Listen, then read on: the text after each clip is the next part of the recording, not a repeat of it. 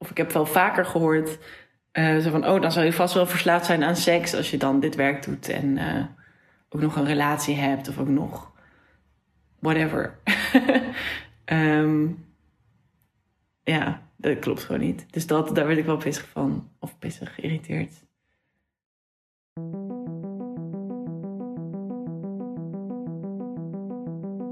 Je luistert naar Van Haar Sokkel, een podcastreeks van theatergezelschap Speels Collectief.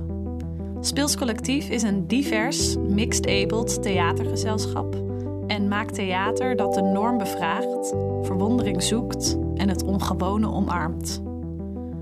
Ik ben Sanne Arbouw en in deze podcast stel ik je voor aan zeven vrouwen, waarmee ik in gesprek ging over hun seksualiteit en vrouwelijkheid.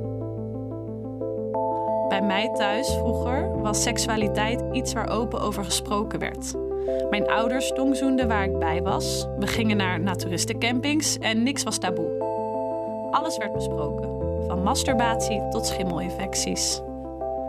Nog altijd verbaas ik me erover dat anderen een totaal ander beeld van dezelfde dingen kunnen hebben. Dat seks iets geheims is of het eigen lichaam iets vies. Daarom ga ik op basis van mijn eigen fascinatie en de verhalen van de zeven vrouwen die ik heb geïnterviewd op zoek naar een nieuw perspectief op seksualiteit en vrouwelijkheid. Hopelijk kom je dwalend tussen deze verhalen tot nieuwe inzichten of ideeën. Daar gaan we.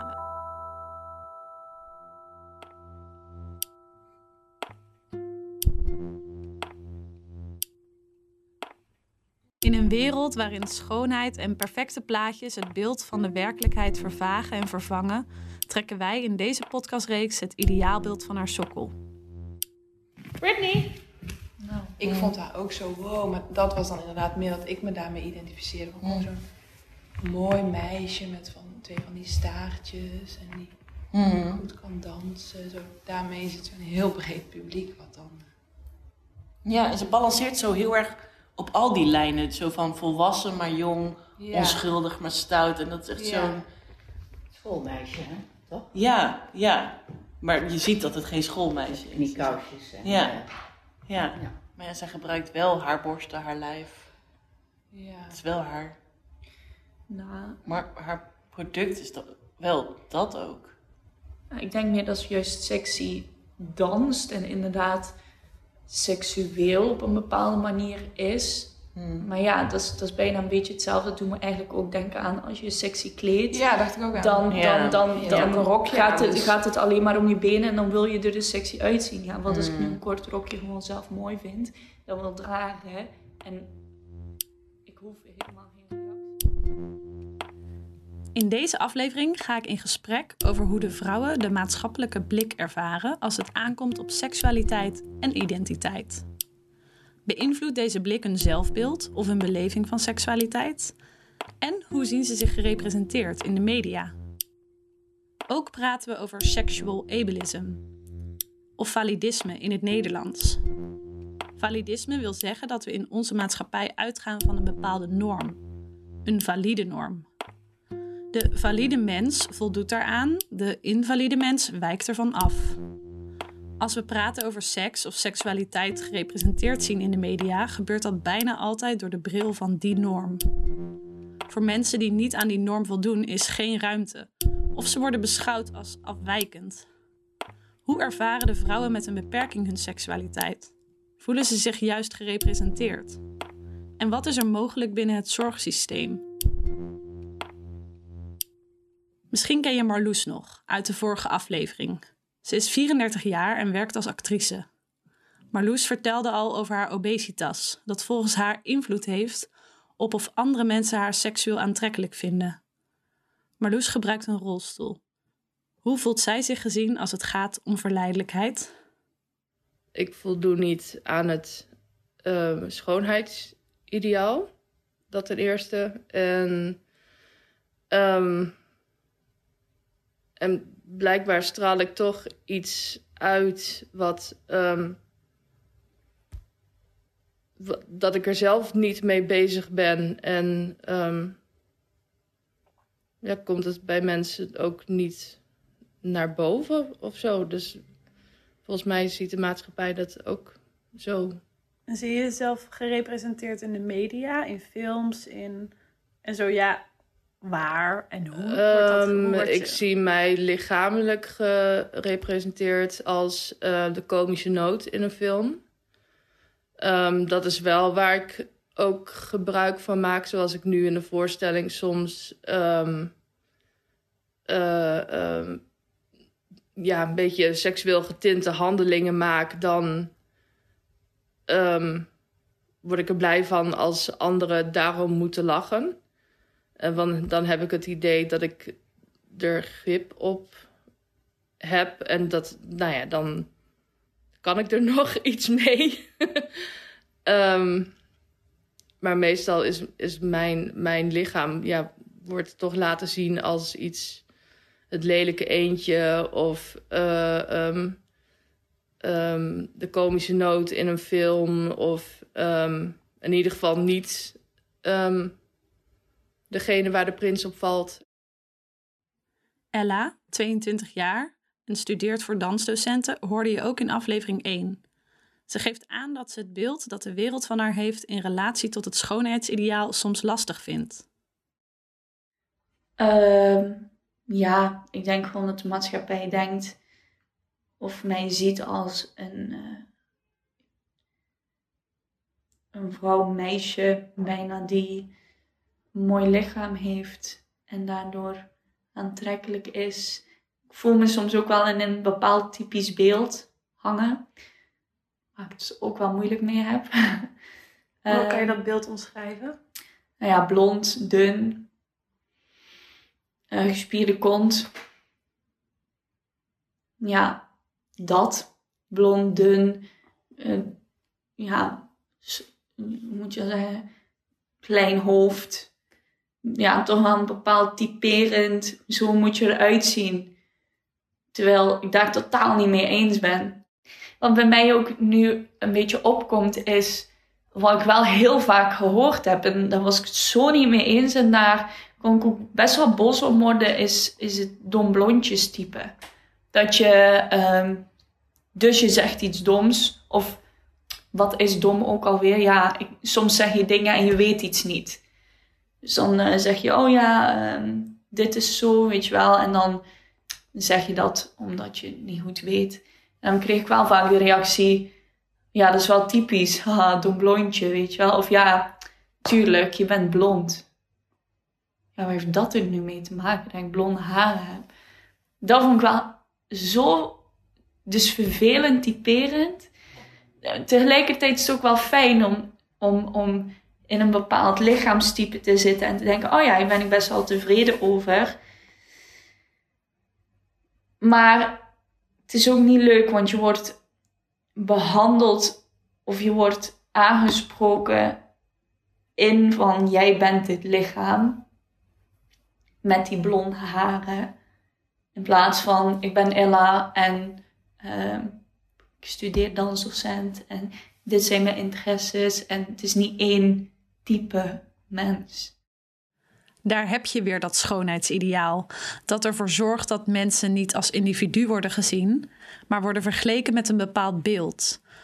Door dat vergelijken worden aspecten van een persoonlijkheid clichématig getypeerd of juist compleet weggevaagd. Edith, 71 jaar, die eerder in haar leven ook de dansacademie deed, vertelt hier het volgende over. Soms zie je wel eens foto's en dan gaat, dat gaat dan. oh, Je hebt bijvoorbeeld een, een, eh, een, eh, blad en dat heet geloof ik 50 plus. Een blad, 50 plus. En dan, als ze daar reclame voor maken, laten ze altijd mensen zien. Of voor een bepaalde verzekering. Of een, eh, zoiets. En dan laten ze mensen zien, die lopen dan zo samen op het strand. En ze zijn allebei grijs. Maar ze zien er best wel aardig goed uit. En ze zijn altijd heel mooi slank. En ze zien er mooi uit. En lopen ze op dat strand. Of ze lopen samen. Of, hè, en bouw je pensioen op. En dan kun je lekker genieten. Ja, dus je ziet jezelf wel Ja. gepresenteerd. Bij wijze van. Ja. En binnen romantische dingen, bijvoorbeeld je, je, eh, in een film die je kijkt, Ja. in een ro- romantische film of Ja. in een sensuele film, of een, Ja. zie je daarin? Daar zijn we te oud voor, hè? Dat zijn meestal jongere mensen. Je ziet bijna niet, niet veel mensen van onze leeftijd in een romantische film. Ik niet tenminste. Nee, dat zie ik niet zoveel. Boven een bepaalde leeftijd word je dus enkel getypeerd als dolgelukkige pensionada, terwijl je ook een seksbom van 70 zou kunnen zijn. Die mogelijkheid kom je gek genoeg niet zo vaak tegen.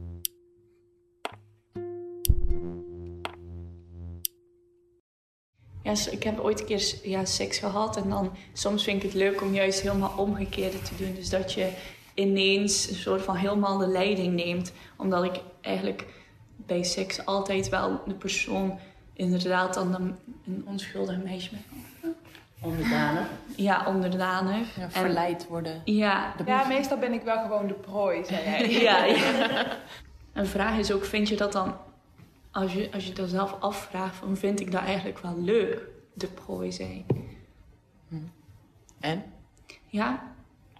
Ja, maar niet altijd. Ik, vond het, ik heb één keer dat ik een, verliefd was op iemand en die was ook verliefd op mij, maar dat kon niet. Die was met iemand anders en die wilde ook gewoon met diegene blijven. Mm. Dus het kon niet. Maar dat was, vond ik eigenlijk een hele leuke uh, situatie. Spannend. Want ik kon hem verleiden, want hij ging toch niet happen of zo. Dus ik kon oh gewoon daarin, dus eigenlijk de dominante zijn een keer.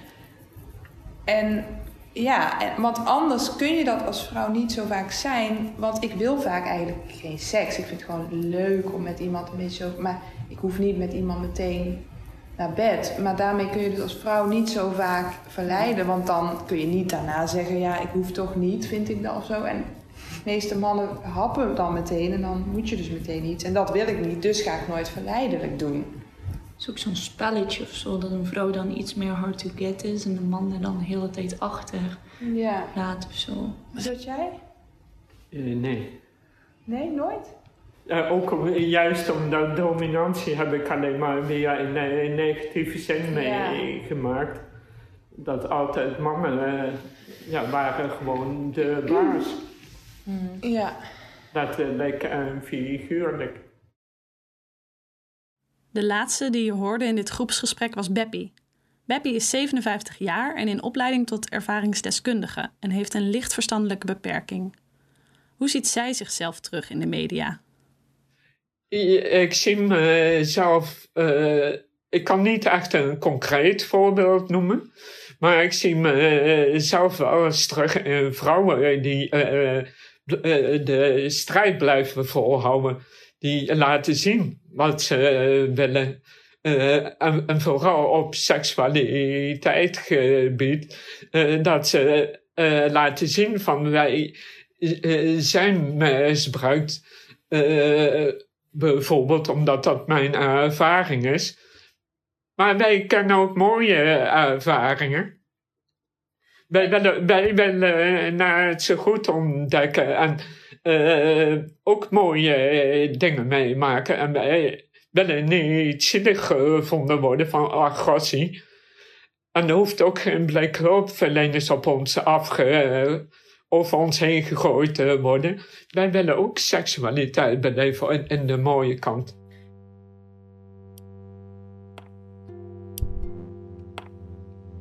Merel is 31 jaar, theatermaker en heeft een master in gender studies gedaan. Haar vakkennis beïnvloedt soms heel direct haar persoonlijke leven valt bij Merel hoe ze zich van binnen voelt, samen met hoe ze eruit ziet. En ik kan mezelf echt ontzettend lelijk vinden en daar heel erg mee zitten. En, en ook heel erg mee zitten dat ik niet aan het schoonheidsideaal voldoe. Dus dat is eigenlijk super raar, want cognitief vind ik het schoonheidsideaal verschrikkelijk en wil ik uitstralen of wil ik ook met het werk wat we doen laten zien dat alle variaties mooi zijn en dat verschil juist iets is wat je kunt vieren en dat, dat het plaatje wat we door de media voorgeschoteld krijgen niet klopt en niet zuiver is. En niet, maar ik zelf wil daar heel graag aan voldoen en wijs mezelf echt ongelooflijk af in elk vlak waarop ik, waarin ik daar niet aan voldoe. En ik voel me mooi als ik merk dat mooie hetero mannen mij mooi vinden. En dat vind ik heel naar eh, als ik daar een, iets slims over zou moeten zeggen, zeg maar. Maar gevoelsmatig is dat bij mij de... Ik ben één keer met een man geweest die mij echt ontzettend mooi vond. En dat was echt een heel leuk jaar. Omdat ik me gewoon heel mooi voelde. Omdat ik de hele tijd hoorde hoe mooi ik wel niet was. En daar had ik op de een of andere manier heel veel... Toch haalde ik daar heel dat veel had uit. te maken met dat hij dat, dat een man was. Of dat dat die man was. Die man. Ehm, ja, wel die man. Ik hoef dat niet van iedere man, maar wel dat het een man was. Een man die van vrouwen houdt en die vrouwen beoordeelt op hun uiterlijk en mij uitkiest. Mhm. Dus precies waar ik eigenlijk politiek of feministisch of zoiets bekeken tegenin zou willen gaan, vond, vind ik dus gevoelsmatig, vond ik dat heel, maakte me dat super groot of zo. En ik kan me dus ook het tegenovergestelde heel klein voelen als ik bij mensen ben die ik heel mooi vind. Vooral dus eigenlijk vrouwen die een beetje op mij lijken, maar dan mooier zijn. Dat, dan kan ik echt heel eh, moeilijk vinden. Ja, echt raar om te zeggen, want ik vind het super groot verschil tussen cognitie of zo, of opvatting daarover en hoe ik me daarover voel.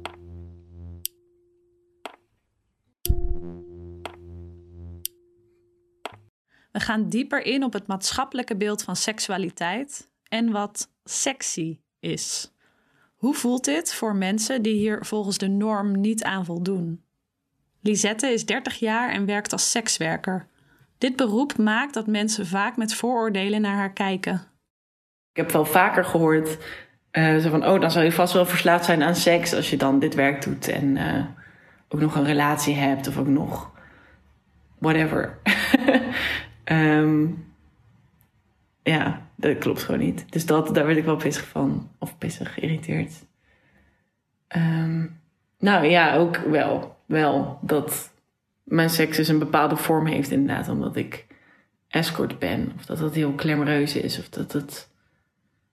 ehm, of dat ik ook glamoureus ben in mijn seks. Ehm, Ook de reden waarom jij escort bent gaan doen, wordt, krijg je daar. ehm, daar zijn natuurlijk ook genoeg stigma's op. ja, Dat dat ook gelijk wordt gezien als. Ja, ik, krijg, ik heb die niet direct te horen gekregen, maar het is wel iets wat ik voel als in. ehm, ik vind het soms lastig om te delen dat, dat mijn puberteit en de contact met mijn familie niet altijd even goed is geweest. Ik zeg het ook heel erg mooi verbloemend. eh, omdat er dus het idee al heert van: oh ja, eh, maar je hebt vast een slechte jeugd gehad. Dus dan zal je wel dat werk gaan doen. Of je hebt vast al iets een keer meegemaakt. Weet je, dat soort dus. ehm, ik merk dat ik bepaalde negatieve ervaringen minder makkelijk vertel. Eh, omdat er dan, omdat mijn motivatie om te gaan werken dan al snel in een hoekje wordt geschoven. En dan word ik zo mond, eh, mijn mond wordt gesnoerd. Daarin, dus dat wil ik dan niet delen. De maatschappelijke blik die Lisette ervaart bepaalt dus in grote mate wat ze deelt over haar persoonlijke leven. Ook Beppie vertelt over de blik van buitenaf.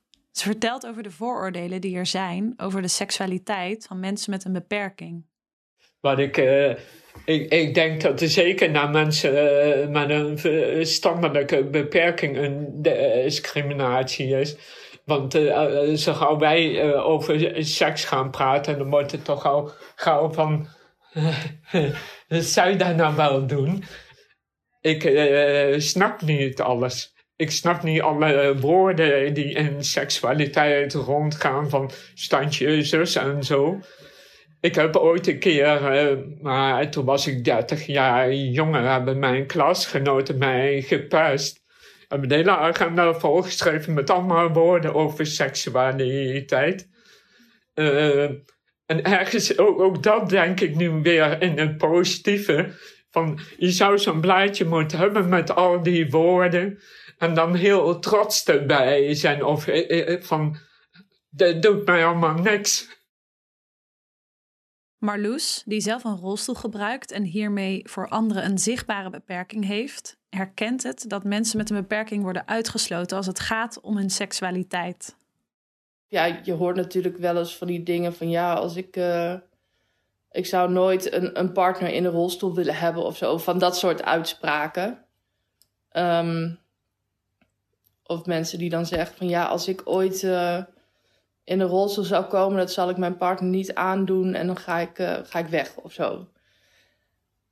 Ehm, dus dat soort dingen hoor je wel eens, maar niet in mijn eigen ervaring, zeg maar.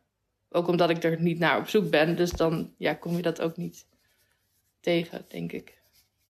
Het blijft niet bij deze vooroordelen of discriminerende uitspraken. In de vorige aflevering hoorde je Marga, 48 jaar. Ze werkt met mensen met een licht verstandelijke beperking. Als rolstoelgebruiker is zij voor de beleving van seksualiteit vaak afhankelijk van anderen. Ja, omdat door mijn beperking kan ik gewoon niet met mijn hand eh, tussen mijn benen of mezelf betasten. En dat er wel, ik denk ook in de zorg gewoon een taboe op is. Ik heb ook geen idee wat mensen, zorgenden wel mogen en niet mogen. Ik heb wel eens een keer een relatie, nou ja, niet echt een relatie, gehad met mijn overbuurman. Die eh, zat ook in een rolstoel. En wij vonden elkaar wel echt heel erg leuk. Voor mij was het wel meer aantrekkingskracht. En dus wij wilden ook iets meer dan alleen maar zoenen. Zoenen was al lastig, omdat hij in een rolstoel zat, ik zat in een rolstoel. En toen gelukkig hadden we toen een verzorgende die daar wel echt heel open over was. En die ook echt wel kon bespreken. En hebben wel een paar keer afgesproken dat hij dan in de tillift ging hangen. Dus dan kon ik wel oraal bevredigen. En dan de keer erop had ze mij in de tillift. Dus dan kon hij mij oraal bevredigen. Maar dat is eigenlijk gewoon de enige keer dat ik... Ja, toen heb ik alleen nog maar vriendjes gehad die, die dus gewoon lichamelijk niks mankeren. En ik vond het met, met die buurman wel echt spannend. Omdat je dan wel kijkt van oh, wie, wanneer werkt zij weer. Maar spontaan kan dat dan niet. Zo, dat vind ik dan wel echt eh, heel jammer. Ze had ook wel op de donder gekregen dat ze dat dus had gedaan. Dus ik, ik heb ook geen idee wat, wat... Ja, ik vind wel dat de verzorging daar wel gewoon iets opener in moet zijn. Ook van, dat je ook dat probleem daar neer kunt leggen. Zonder dat het echt gelijk tegen iedereen eh, wordt verteld. Dus wij waren toen wel heel blij met haar, met haar dat zij op dat moment even bij ons werkte. Ja, echt fantastisch. Ja. Dat iemand dat zou willen. Maar ik snap ook dat, ja, ze hebben dat misschien niet in hun opleiding geleerd. Of het is een taboe. Het mag misschien niet qua reglement. Maar hallo, hoe fantastisch is het als iemand je daarmee helpt in de, in de tillift. En zorgt dat je ook seksuele ervaringen kan opdoen. En niet alleen, dat is ook een, een soort vorm van zorg misschien. Maar dat zou een vorm van zorg zijn voor ieder, ieder mens. Ja, want ik snapte niet zo goed wat daar dan ook het probleem in was. Want ze was er niet bij dat wij wat deden. Ze heeft in principe alleen mij of hem in onze blote kont in het lift gehangen. En daarna heeft ze wel mijn t-shirts moeten wassen. Maar dat is weer een ander verhaal. Maar ja, en ik kon ook gewoon bellen als we klaar waren. Dus ja, ik snapte echt niet dat dat zo'n taboe is. In het geval van Marga sluit het zorgsysteem niet aan op de behoeften van de persoon voor wie het bedoeld is. Edith heeft hier ook veel ervaring mee. Ze is moeder van Henk Jan, die een rolstoel gebruikt. Hij heeft het syndroom van Down. Henk Jan is 35 jaar en is meer dan 10 jaar samen met zijn verloofde, die ook een rolstoel gebruikt.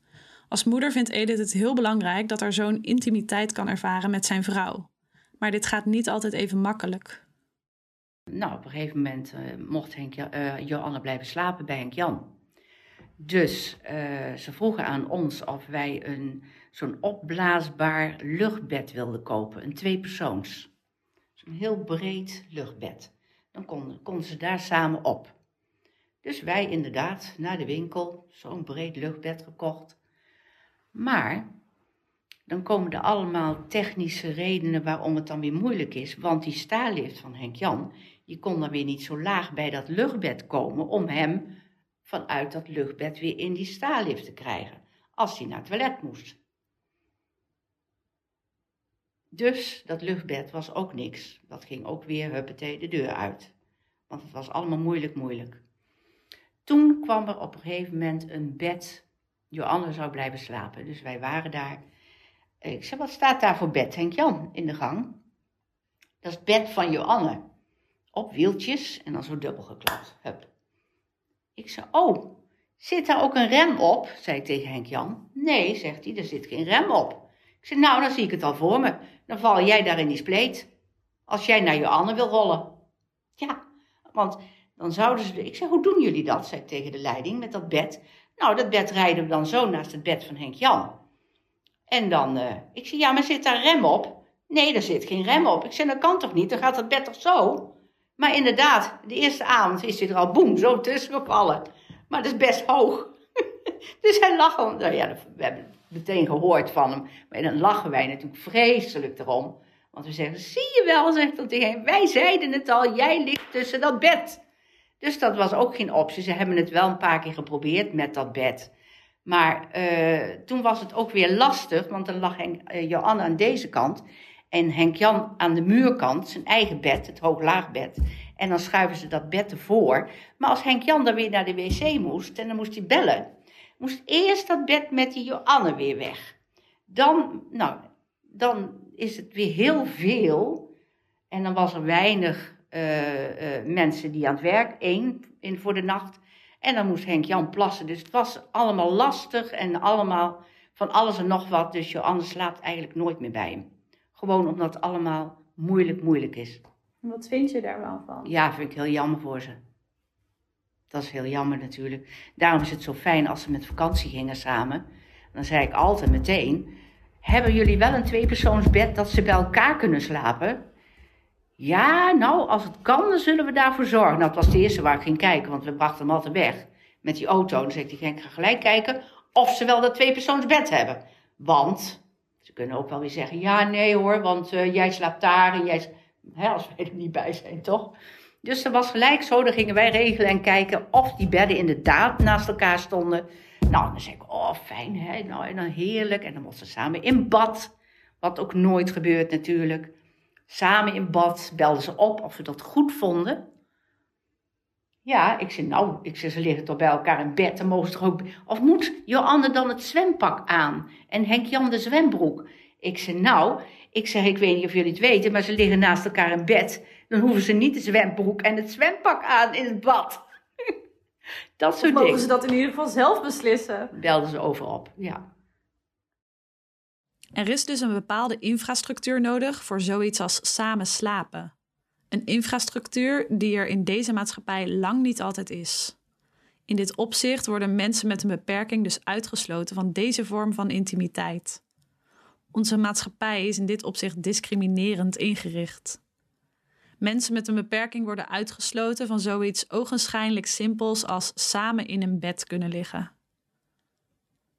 Lisette, die we eerder spraken over haar werk als sekswerker, beschrijft seksuele discriminatie als volgt. Uh, dat er bij bepaalde mensen, wat je dus zegt, meestal die niet in de norm vallen, ervan uitgaan dat zij geen seksualiteit hebben. Of heel erg beperkt tot bijvoorbeeld, oh, die willen alleen maar knuffelen. Um, wat voorheen dus eigenlijk vooral ook, en dat beeld ik nog steeds wat met vrouwen al was, dat het zo is, oh, vrouwen hebben geen lust, die willen liefde. Dat is nog steeds zo'n dogma wat dan in de maatschappij zit. Um, maar inderdaad, waar ik bedoel, mensen met een beperking wordt al helemaal zelden verteld dat daar, dat daar iets bestaat als seks ook voor hun en hoe dat ze daar dan mee om kunnen gaan. Mensen staan er gewoon niet bij stil dat dat gewoon mensen en seksuele wezens zijn.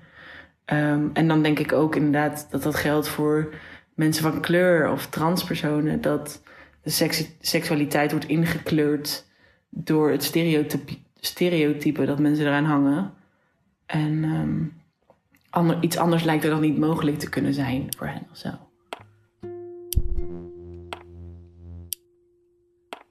Er lijkt een verband te bestaan tussen het gebrek aan diverse representatie wat betreft seksualiteit en het uitblijven van, in dit geval, een geschikte manier om mensen met een beperking die buiten de norm vallen, seksualiteit te laten beleven. Alles wat buiten de norm valt is al snel taboe.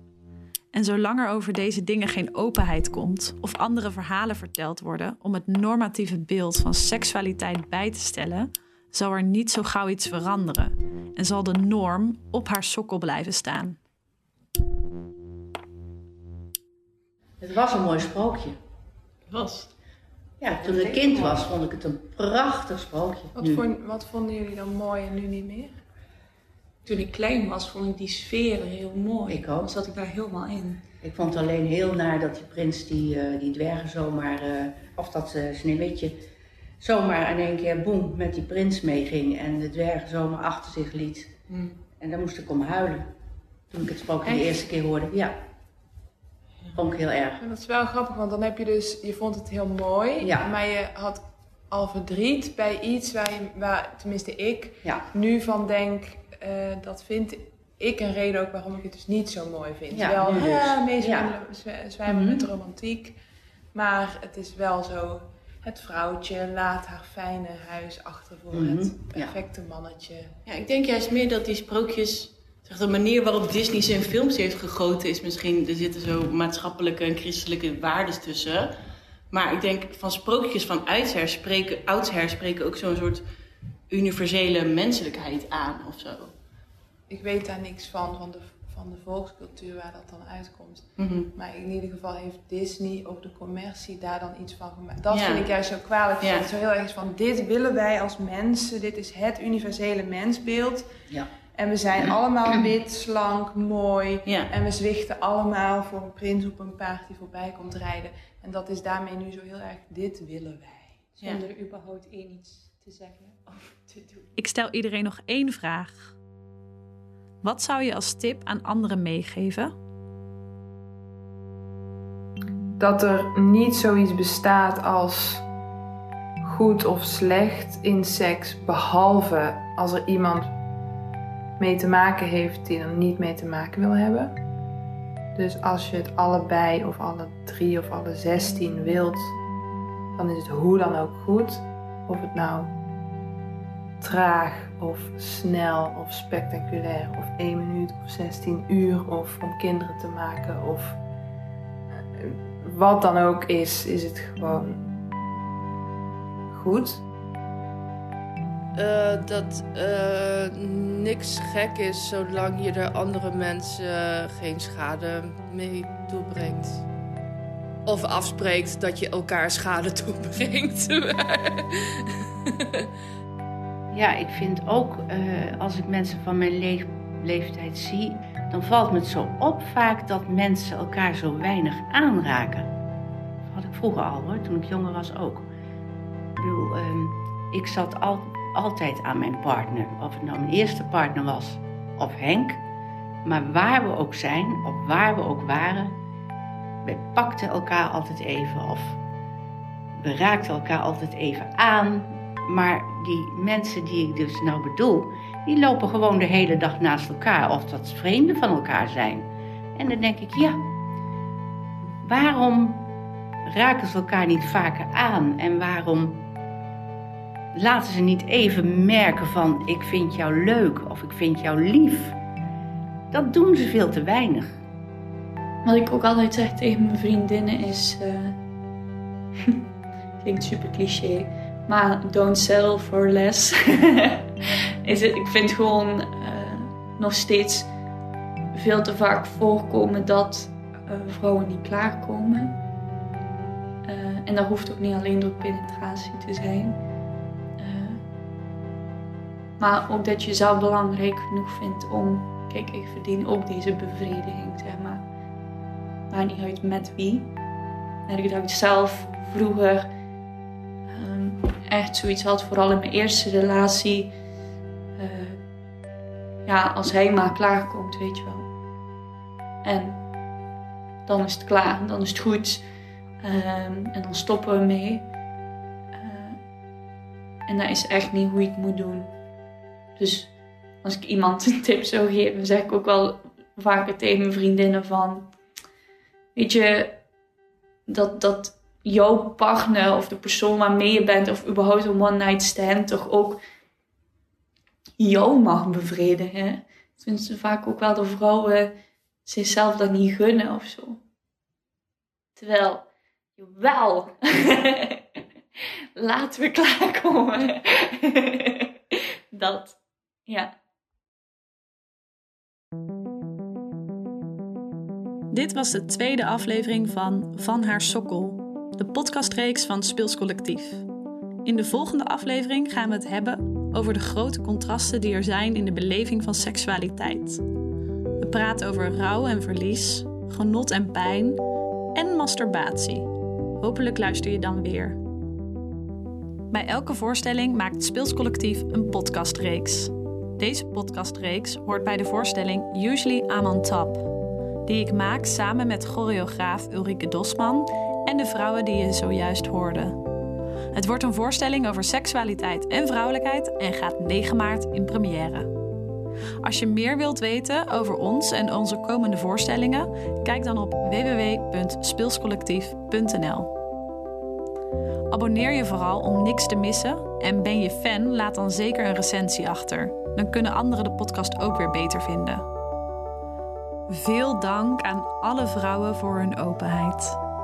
Ella de Koning, Marloes Dingshoff, Edith Heij, Beppie Jansen, Marga Kamperman, Merel van Lieshout en Lisette Mepsen. De redactie werd gedaan door Bram Walter en Sanne Arbouw. De montage en mixage werd verzorgd door Koen Rijnen. De artistieke leiding door Merel van Lieshout en Sanne Arbouw. Bedankt Ulrike Dosman, Dana van den Heuvel en William van der Voort voor jullie bijdragen en advies.